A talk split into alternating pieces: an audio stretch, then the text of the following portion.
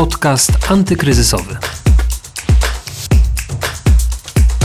Dzień dobry we wtorek. Ja nazywam się Justyna Smolińska i zapraszam Was na kolejny odcinek podcastu antykryzysowego. Dzisiaj, tak jak zapowiadałam, rozmawiamy o piwie, dokładnie o piwie kraftowym i o tym, jak browary rzemieślnicze radziły sobie w czasie pandemii.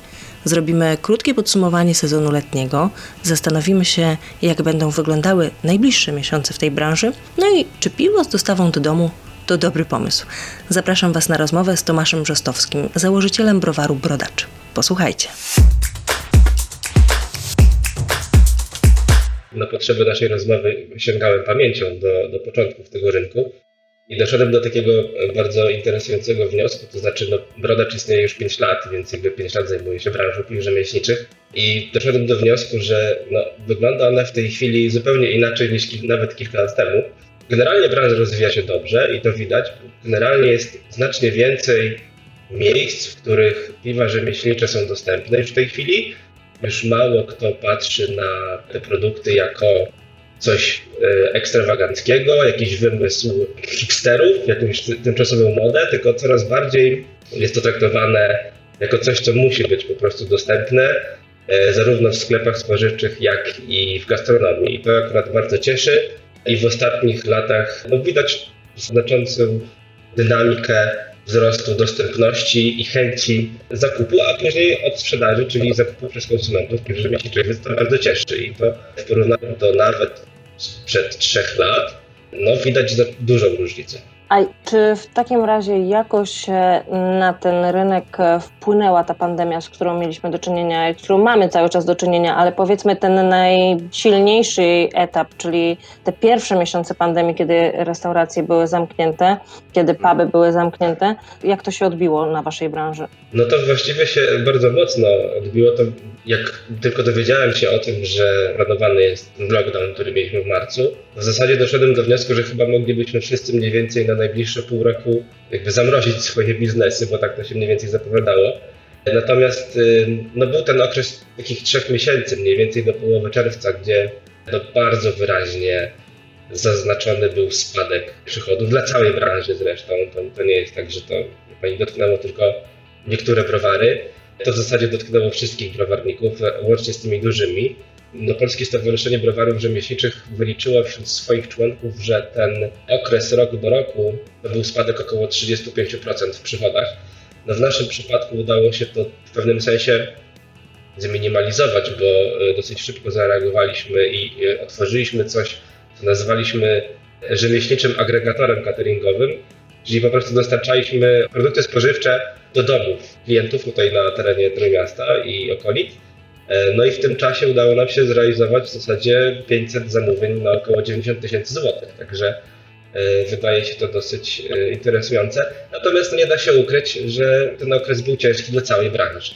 O tym agregatorze cateringowym jeszcze będę chciała wrócić do tego tematu, właśnie jak wy sobie radziliście w ogóle w czasie pandemii, ale jakby pan rozwinął jeszcze tę kwestię tego, jak wyglądał ten czas w waszym browarze, co się działo, co się zmieniło od początku pandemii i jak wy się przygotowaliście do tego? No, wie pani, przy, przygotować się to można jakby, to, to jest duże słowo, bo wydaje mi się, że nikt nie był do końca przygotowany na, na, na taki obrót spraw. Natomiast no, jedyne, co można było tak naprawdę zrobić, to no właśnie spróbować sprzedawać coś online, że to, to był jedyny, jedyny sposób z do domu, no bo ludzie tu wychodzili, więc nie bardzo były inne możliwości. No, była ciekawa sytuacja na sklepach spożywczych, gdzie też jakby dużą część naszej sprzedaży mamy i tam było tak, że nawet jeżeli tam lockdown nie był już tak restrykcyjny, to i tak kierownicy sklepów w zasadzie byli skupieni głównie na makaronie, papierze toaletowym, tego typu produktach i nikt nie myślał o tym, żeby zaopatrzyć się w piwo rzemieślnicze, chociaż to całkiem nieźle mimo wszystko sobie radziło w sklepach. Duże sklepy sieci sklepów wielkopowierzchniowych, a tam akurat one odczuły znaczny spadek generalnie frekwencji ilości osób kupujących. No to też w prostej linii po prostu przełożyło się na, na odsprzedaż piwa na miejscu. To było bardzo ciekawe doświadczenie, muszę przyznać, te pierwsze trzy miesiące, bo z jednej strony no, wszyscy musieliśmy dbać o, o swoje zdrowie, a z drugiej strony no, chcieliśmy też y, pomóc jakoś naszym biznesom, tak? Więc to trzeba było wyważyć ich w którą stronę i co można zrobić. No, w naszym przypadku to akurat był ten e, agregator cateringowy. Wiem, że kilka innych browarów też, e, nie tylko browarów, bo lokale gastronomiczne też świadczyły podobnego rodzaju e, usługi.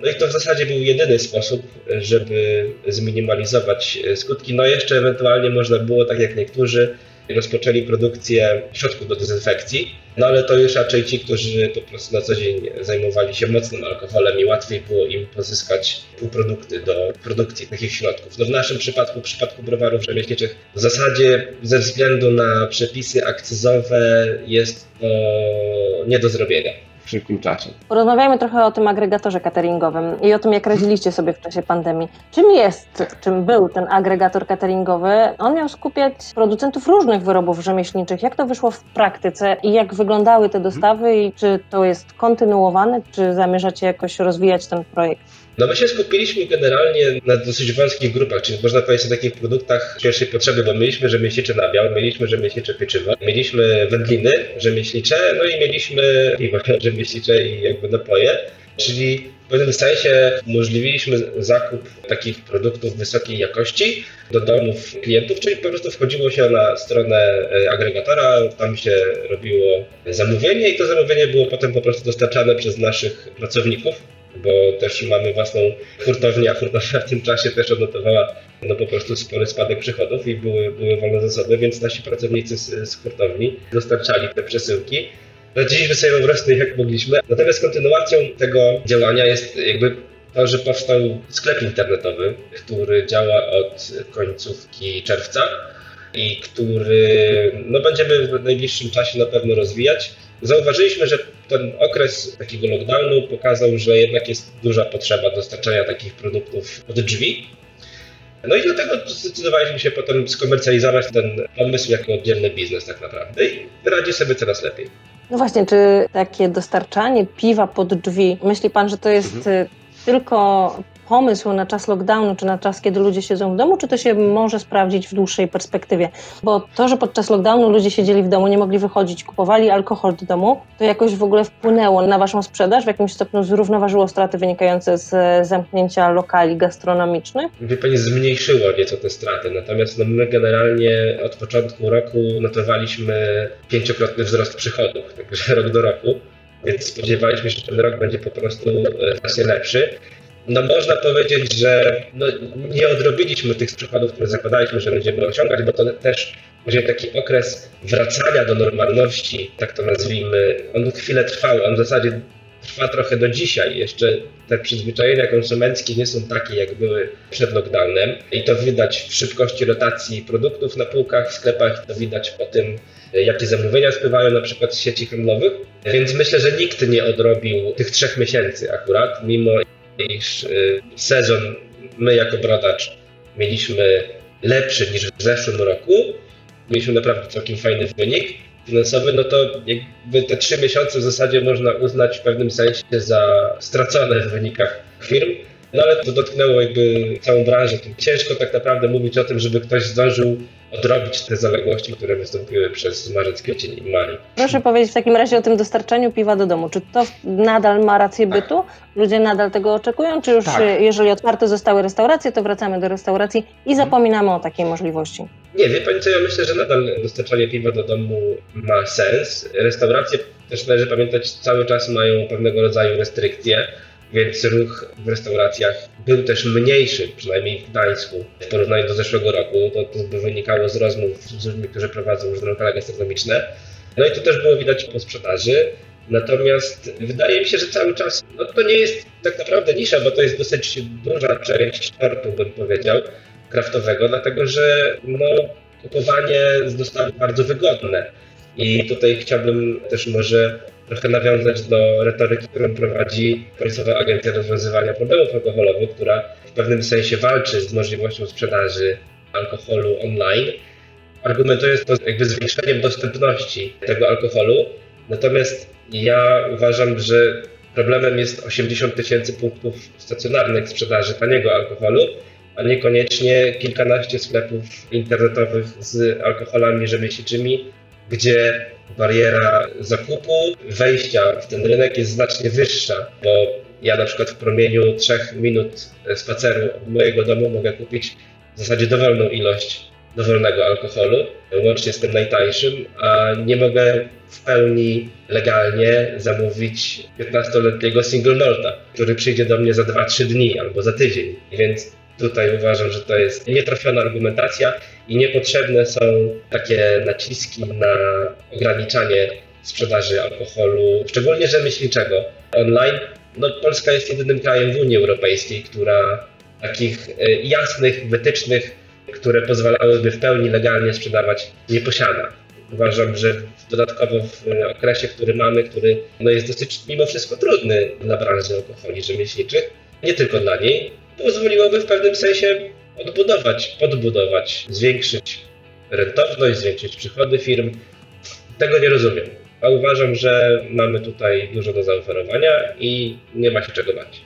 Panie Tomaszu, to proszę powiedzieć, jak ta sytuacja wygląda teraz w Waszej branży? Czy wraca już do normy, czy to, że ponownie otwarto restauracje, puby, pozwoliło Waszej branży już trochę się chociaż odbić? I czy to, że mamy ten sezon letni już tak naprawdę za sobą, też jakoś wpłynie na tą Waszą branżę, na ten Wasz rynek? Czy teraz już te miesiące jesienne, zimowe raczej nie będą dla Was tak dobre, jak mogłyby być e, te letnie, gdyby nie było pandemii? No musimy pamiętać, że cały czas są ograniczenia epidemiologiczne w lokalach gastronomicznych, czyli jest ograniczona liczba gości, no to na pewno nie pomaga. Ja myślę, że tak do końca sytuacja rynku w tym roku jeszcze nie wróci do normalności. Prawdopodobnie sytuacja poprawi się w momencie, kiedy będzie już sytuacja w pewnym sensie opanowana, tak? czyli jakby już nauczymy się albo żyć z tym wirusem, albo go z nim walczyć. I wtedy, wtedy, kiedy jakby te wszystkie ograniczenia zostaną zdjęte, to wtedy tak naprawdę będziemy mogli mówić o powrocie do normalności. Znaczy wrzesień zawsze był takim miesiącem też spadków sezonowych, bo to też jest dosyć specyficzny miesiąc w branży FMCG. Więc te spadki też są zauważalne. Tak naprawdę kluczowe w roku jest ostatni kwartał. E, I tutaj zobaczymy, co się będzie działo. Natomiast no, jakby mamy nadzieję, my też cały czas jako Brodacz otwieramy e, kolejne punkty sprzedaży, głównie sklepów spożywczych i tu wydaje się, że właśnie w tym segmencie rynku będziemy w stanie w pewnym sensie odbudować te straty, które są spowodowane ograniczeniami w lokalach gastronomicznych. Czy ta pandemia i to, że jakby dużo osób jest przygotowanych na związany z nią kryzys, powstrzymało na przykład Wasze inwestycje? Nie, nie. No akurat w naszym przypadku my generalnie nawet stwierdziliśmy, że czas e, pójść trochę, trochę dalej, szybciej niż zakładaliśmy, dlatego że wkrótce rozpoczniemy kolejną emisję crowdfundingową po to, żeby rozpocząć budowę browaru. Na początku chcieliśmy właśnie zbudować trochę rynku sprzedaży wokół brodacza, wokół komina, a potem rozpocząć, tak spodziewaliśmy się, że jeszcze trwa to z rok, dwa, zanim rozpoczniemy budowę browaru, E, no ale widzimy, że jest też, e, mimo iż w pewnym sensie epidemia stwarza pewnego rodzaju zagrożenia, to też jest pewnego rodzaju szansą. To znaczy, można na przykład inwestować taniej, jak się okazuje. Można taniej kupić działkę, można taniej, e, można pozyskać więcej środków unijnych na dofinansowanie budowy takich rzeczy jak browar. I my wręcz przeciwnie, no my mimo, mimo tego, iż prawdopodobnie ten wynik finansowy nie będzie tak super, jak się spodziewaliśmy, że będzie, no to widzimy jakby szansę w tym, e, co się dzieje i wydaje nam się, że to jest dobry moment właśnie na inwestowanie, na stawianie własnego zakładu produkcyjnego. Dziękuję bardzo. Naszym gościem był Tomasz Brzostowski, założyciel browaru Brodacz. Dziękuję. Tym odcinku podcastu antykryzysowego to już wszystko. Serdecznie zapraszam Was na kolejne odcinki. Najbliższa rozmowa już w czwartek. A wszystkie dotychczasowe rozmowy znajdziecie na stronie pb.pl ukośnik antykryzysowy i w aplikacjach podcastowych, m.in. na Spotify i Apple Podcasts. Justyna Smolińska, do usłyszenia. Podcast antykryzysowy.